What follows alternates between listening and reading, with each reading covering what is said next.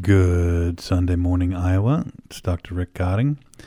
Thanks for spending some time here with me this morning as we enter the midpoint of the summer. Isn't that crazy? It's just, I mean, I was just planning out our summer, it seems, sitting down at the table with my wife.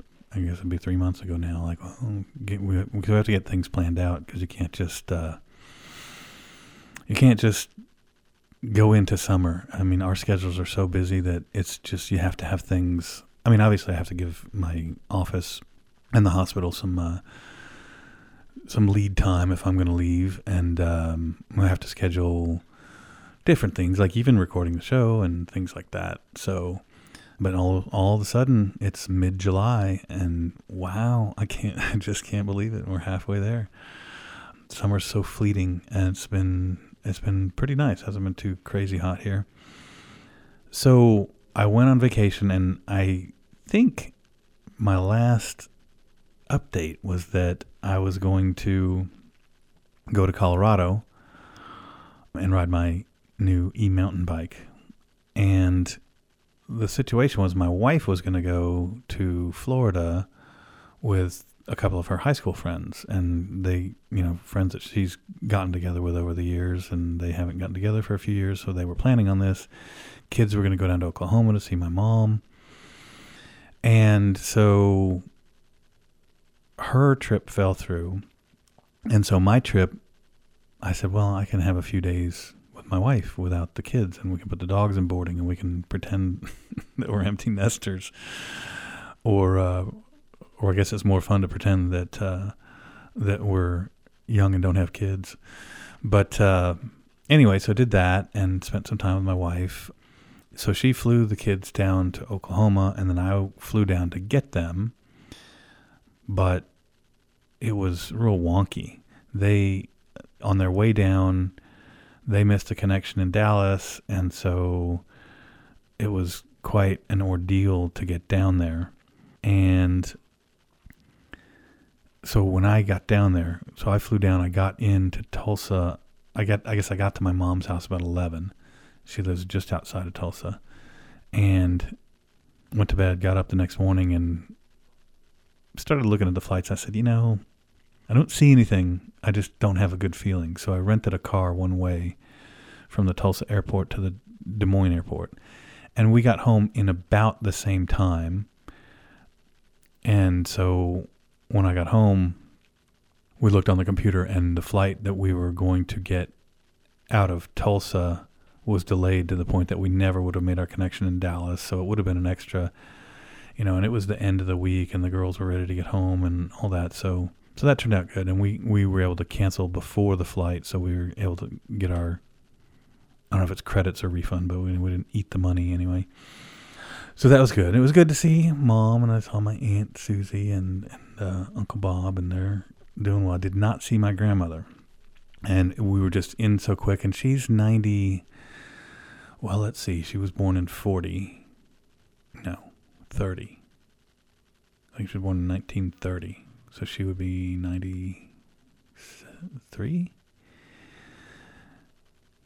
I think. Well, I, I think those years are a little bit off because I, I forgot to ask her what year she was born, but she's definitely mid 90s because we were.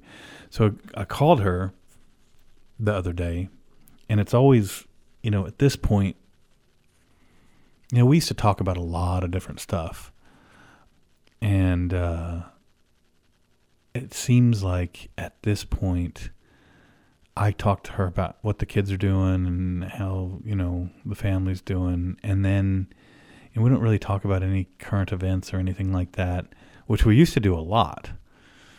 But she really is now sort of downloading a lot of information to me that, and it's really wonderful because it's it's uh, well, it's a lesson on life, but it's also a lesson in history and also a lesson in family history, and so it's interesting if you've been listening to the show for a while, you've heard me talk about my grandma, and we go up to the truck stop in Copan, which she lives in Dewey, Oklahoma, which is a suburb of Bartlesville.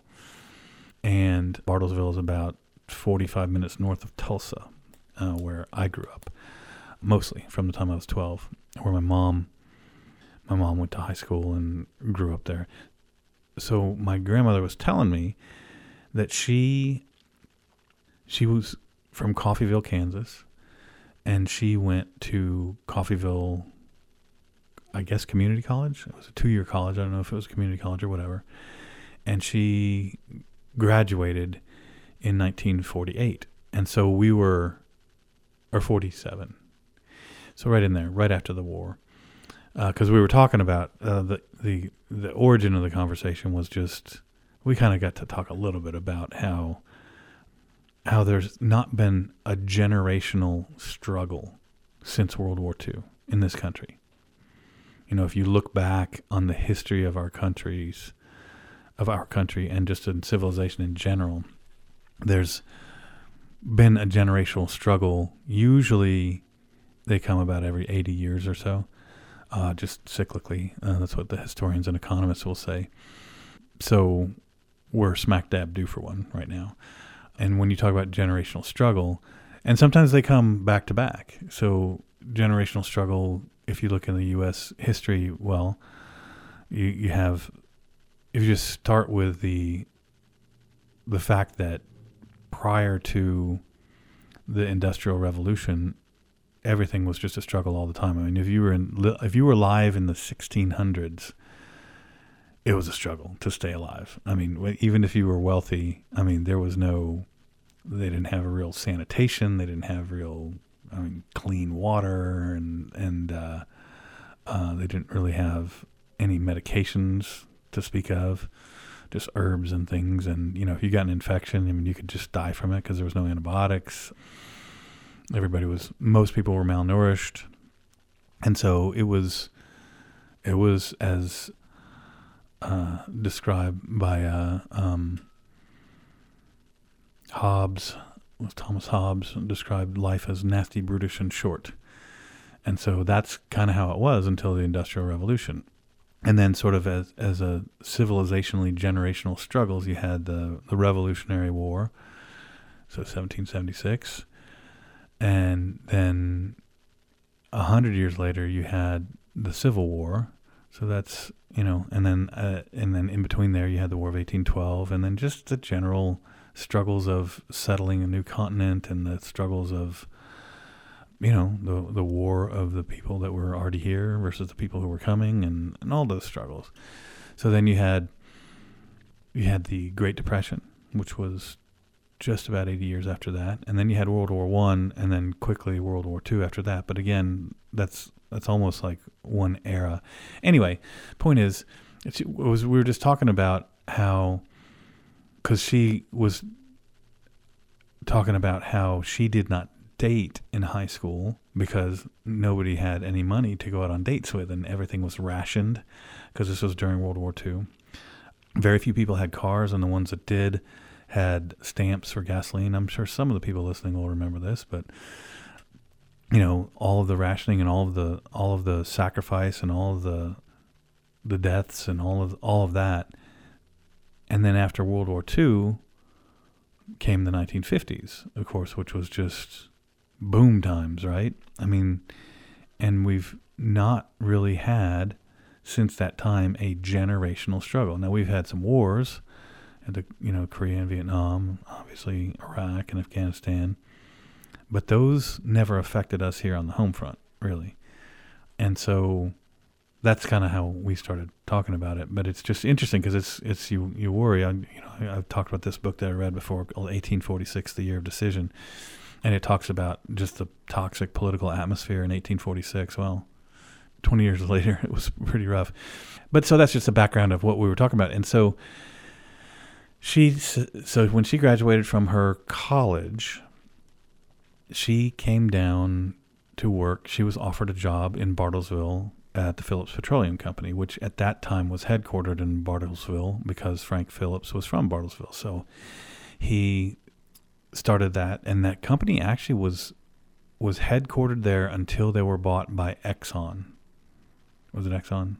One of the big um, oil companies bought Phillips, and they moved their corporate headquarters down to Houston. But from the time it was founded until uh, in the 2000s, at some point, um, Phillips Petroleum, this giant worldwide hundreds of billions dollar corporation was was uh, was headquartered in Dewey, Oklahoma, with populations I don't know 10, 15,000.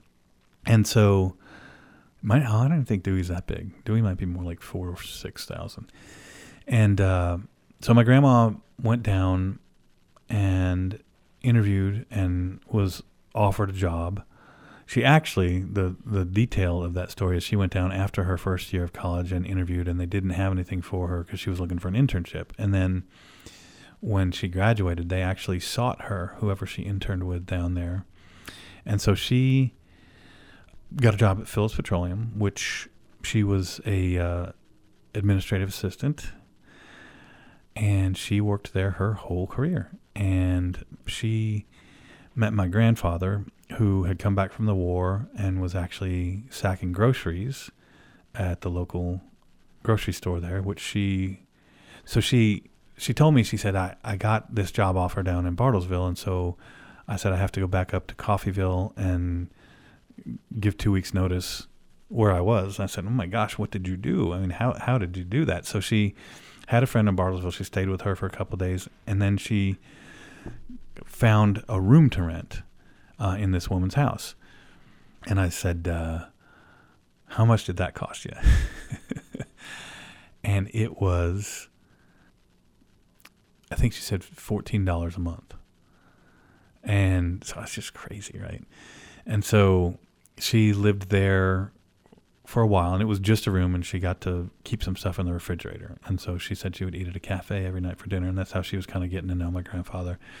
Then she was able to get her own apartment, which had a shared bathroom, but she had her own kitchen and living room and bedroom, and she was paying twenty five dollars a month for that. And then about a year or so later, she and my grandpa had really he had gotten a job with a painting contractor, and so he became a painter and painted his whole life. And so they got married after she found the apartment. They got married, and then they moved in together there and looked for a house, and they found a house, and it's the same house they live in now that I take my kids to. And they had about three or four acres, and they were paying fifty-seven dollars a month. Or she said they were paying fifty-three, and then it went up to fifty-seven because of the taxes. But they ended up paying it off early, and she has lived there her whole adult life and out in the back is a little shed where they used to they used to raise two they would buy two calves and raise them both up and slaughter one for the meat and sell the other one and that would pay for the next two. And they would get about a year's worth of meat so that's what they ate. And it's just it's just interesting because it's just a different it's just a different planet. I mean that's that's so far removed. I mean imagine that how far removed that is from today. And it's always good to to remember that. So anyway, that was my my trip. But I will tell you, you know, I do care about not just orthopedics, but I care about everybody being healthy. And I've talked about diet and things like that. And for me, what's tough is uh, having the kids around on the weekends because we like to have all the kids at our house because then I can watch them. You know, my daughters are going to be 14 and and uh, uh, 13 and 15. They're 12 and 14 now. And so they ask if they can have friends over. I say, yes, you can have your friends over. And they can come over and they can stay late and hang out because we want them there. But what that means is there's chips and pizza and hamburgers and everything all the time. And so I have trouble on my weekends. And so I, I, uh, have been worried about my blood pressure and my blood sugar and the reason for the blood pressure. And we can go into a discussion about this. I've talked about this before is I do do the testosterone supplementation because I checked my testosterone level; it's super low, and that's been great for building muscle and endurance, and it's been great for uh, overall body composition. Although I'm still overweight, but uh, so I wanted to look at all these things, and so I went to get my testosterone injection, and they told me they wouldn't give it because it was because at the clinic because my blood pressure was too high. It was like 150 over 100, and that was the first time. They, and they track it every time. So that was the first time it was that high.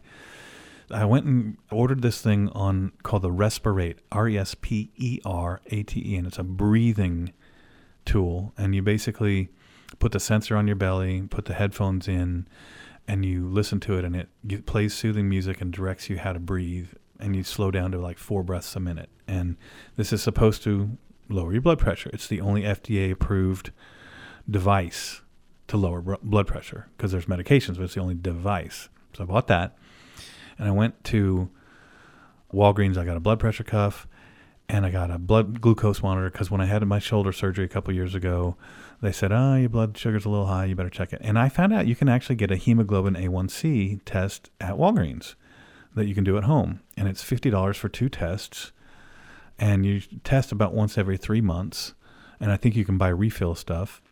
So I said, "Well, geez, I'm just going to check that because that's really what you want anyway." I was going to check my sugar a bunch of different times, but I just said, well, I'll get the hemoglobin A1C test. And my hemoglobin A1C was a little on the high side of normal, but it was still normal. So there's just there's so much opportunity now to monitor your health and improve it. And of course, I've been riding my bike a ton, and I've been lifting weights and all that stuff. But if I can just get that, get those weekend weekends under control, we'll be okay. And but I'm gonna give some feedback uh, so I did the Resperate, uh, R E S P E R A T E, and it's a machine, and it's a little pricey. It was about three hundred bucks, but I thought, well, if I can get my blood pressure down without taking medicine, uh, I will. And you know, this is stress relief, and there's, uh, you know, and you know, I have a fairly stressful life, so I will let you know if I'm able to get my blood pressure down using this thing, and. Uh, I'm hoping I can because I really don't want to go on medication. But at the same time, I don't know if I mentioned it, but one of my best friends from medical school, my age, who's a physician, obviously, just died of a massive stroke not too long ago. So I, you know, I'm starting to get to that. I'm 53, so I'm getting to that point where those things are happening not all that often, but I am seeing that happen to people that I know and people that are my age. So it really just makes it. It's one of those, one of those things. You know, all of a sudden I just can't believe it. You know, it seems like yesterday I was 40. and when you're 40, you still think you're really young. And you really you are because when you're 53, it's like, okay. I mean, I'm I'm a couple years from getting the senior discount. so, but I will definitely give you updates on that, but I would say you know, you can get the hemoglobin A1C test at Walgreens. You can get in it, and then you know, if you just are curious, uh, you can also, I'm sure, ask your doctor to order one. I, I think probably most doctors would if you ask them to. I don't know how that all works because I don't I don't play in that arena. But yeah, work on keeping yourself healthy. I'm always working on that, and I'll let you know how all those things go. I'll let you if this Resperate thing is able to lower my blood pressure without medication. I will let you know and uh, pass that information on. Now there may be an app, and I'll be looking. There may be a phone app you could buy that would do the same thing. I think probably some listeners might be savvy enough to do that, and some might not be.